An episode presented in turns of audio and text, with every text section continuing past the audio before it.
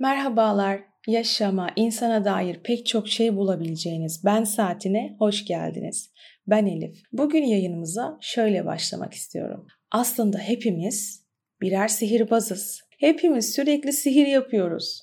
Nereden çıktı bu diyenlerin sesi kulağıma kadar geldi nereden çıktığını ben size anlatayım. Birkaç bölümdür kendimizle ilişkimizin bu dünyadaki herkesle ve her şeyle kurduğumuz ilişkiden daha önemli olduğunu söyleyip duruyorum. Sürekli kendimizle birlikte olduğumuza göre bu ilişki sağlıklı ve pozitif olmalı değil mi? Evet. Peki öyle mi? Nasıl anlayacağız? Ben diye tanımladığımız bu insana biraz daha yakından bakarak Az önce sihirbaz olduğumuzu söyledim. Sihirbaz ne yapar? Tabii ki sihir ve bunu yaparken de ilizyonu kullanır. Hatta İngilizce'de sihirbazlara, hokkabazlara ilizyonist denilir. İlizyon kelime anlamı olarak da yanılsama demektir.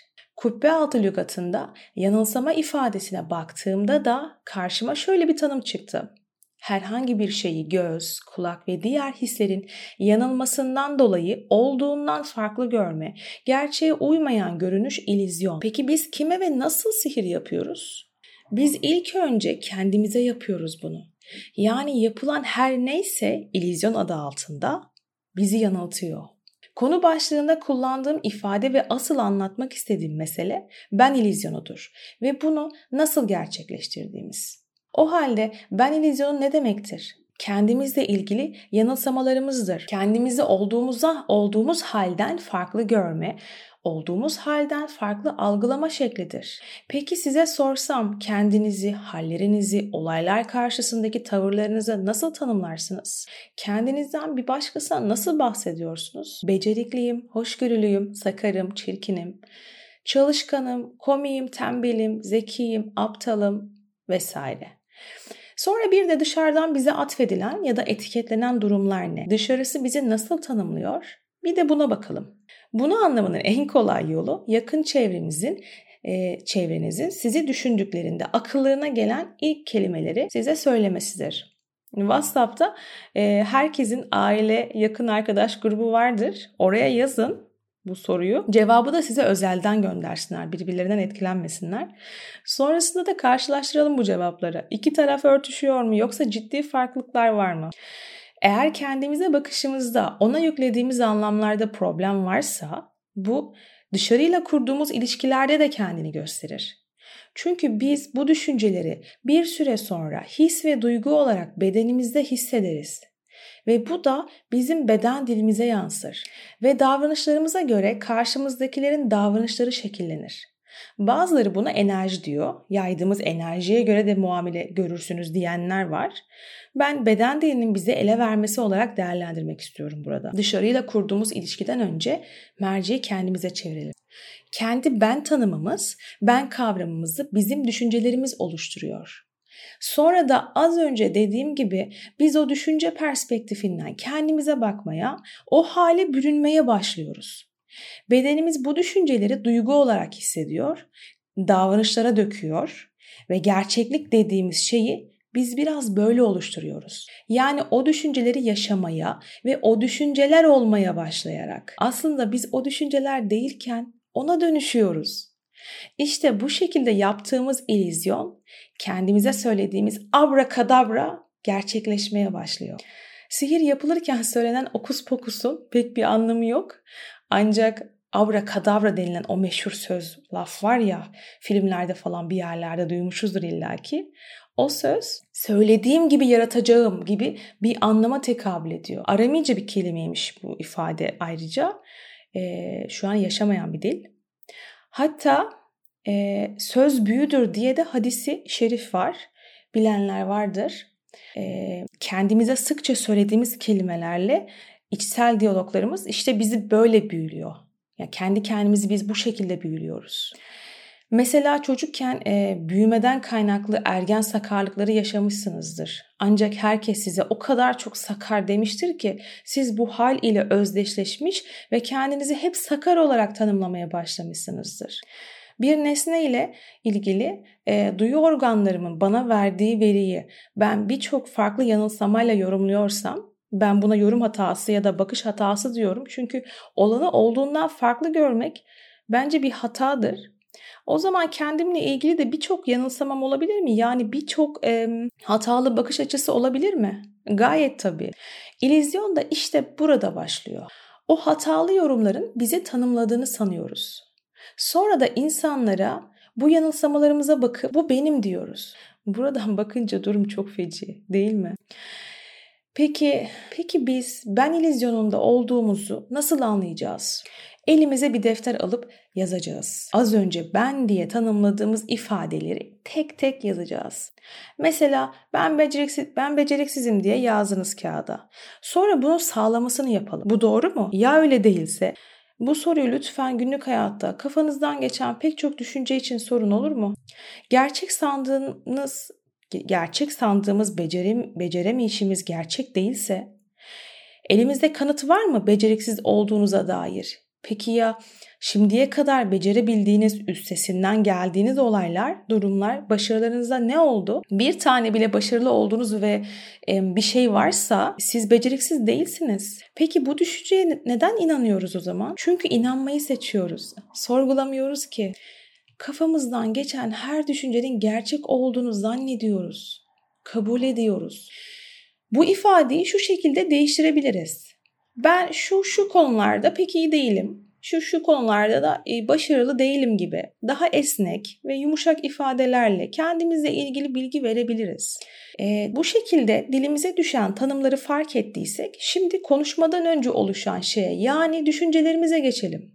Günlük hayatta şaka diye söylediğimiz şeyler bile bizim nasıl düşündüğümüzü ele veriyor.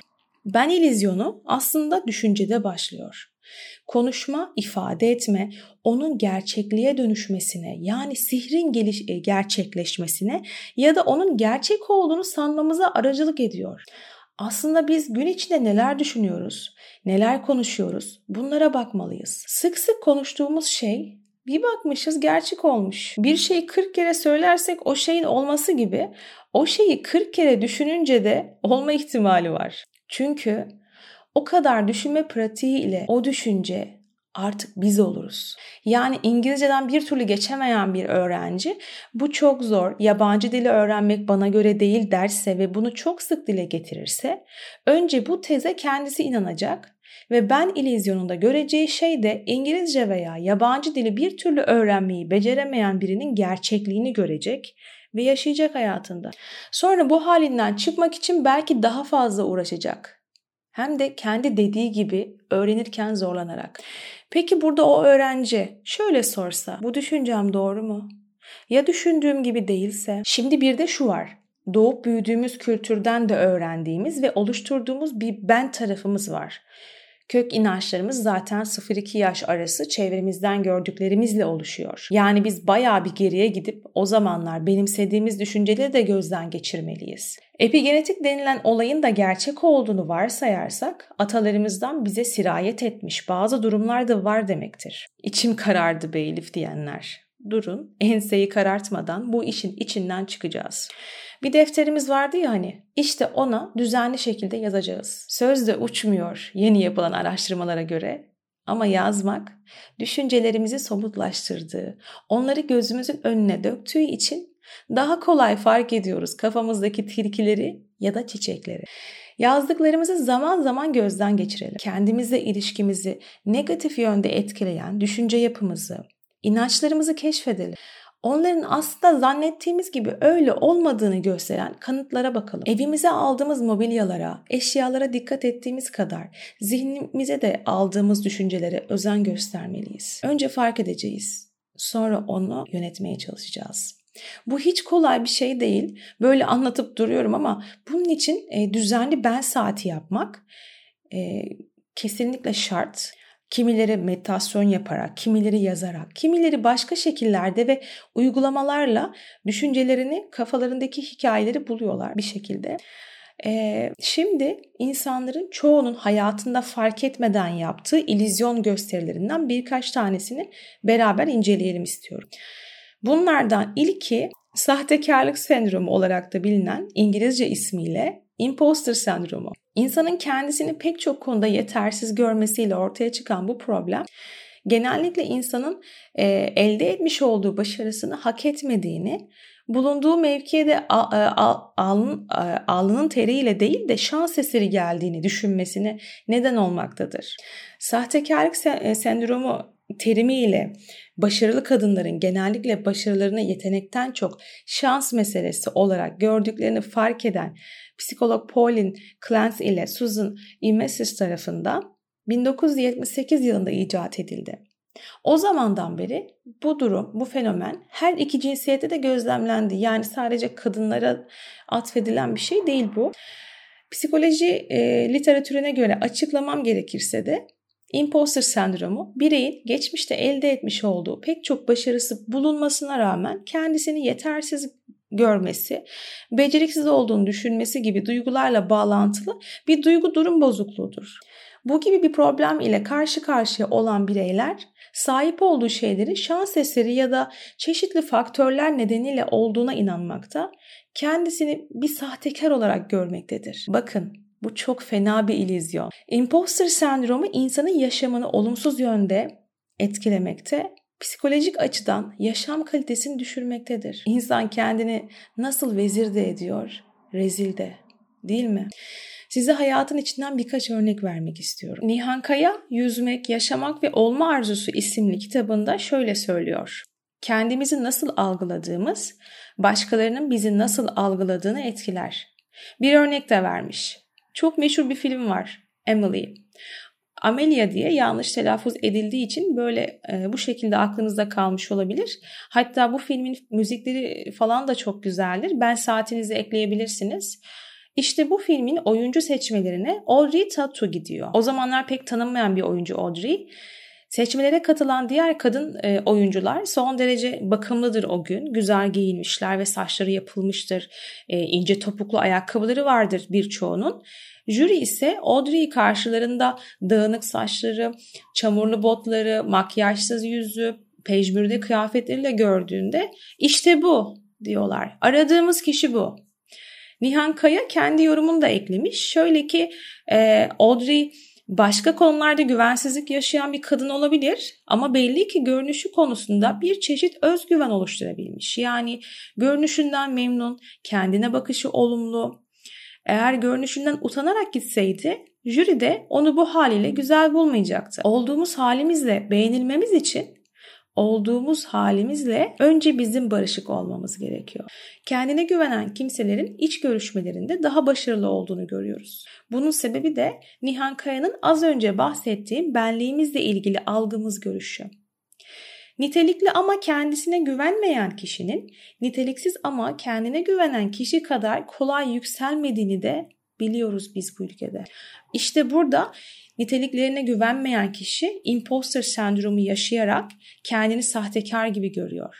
Bunun aksi özüne fazla güvenen ancak vasıfsız ya da niteliksiz kişi de karşıt bir sendrom yaşıyor. Onu da birazdan size aktaracağım. Kendimize bakışımız o kadar önemli ki bir insanı bizden daha yukarı bir yere yerleştirirsek bir diğer bir diğer deyişle e, bizi ondan aşağıda görürsek bunu beden dilimizle ve başka şekillerde hissettiriyoruz. Böylece o kişi bizi kendisinden aşağıda görmeye başlıyor. Ve şunu da eklemiş Nihan Kaya. Bir iş görüşmesinde o işi mutlaka almamız gerektiğini düşünür.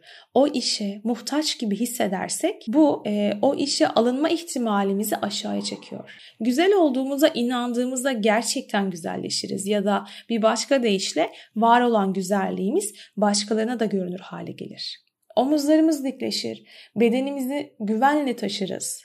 Daha çok gülümseriz. Zaten var olan ve bizim tarafımızdan duyulduğu için daha da canlanan güzelliğin dışarıdan daha kolay görünebilmesidir aslında mesele. İlla bilimsel bir tarafı var mı Elif diye sorarsanız evet aynen nöronlar bu meselenin de altından çıkıyorlar kendimizle ilgili düşüncelerimiz, davranışlarımız karşıya sadece beden dili değil, hani o enerji dedikleri şey var ya işte ayna nöronlarımızla ele veriyoruz düşüncelerimizi. Bazen e, fiziksel olarak da kendimize yükleniyoruz. Olumsuz beden algımız, ilizyonumuz bizi aşağıya çekiyor. Frida Kahlo'nun kaşlarını bir düşünün. Kadının kaşları adeta bir marka olmadı mı?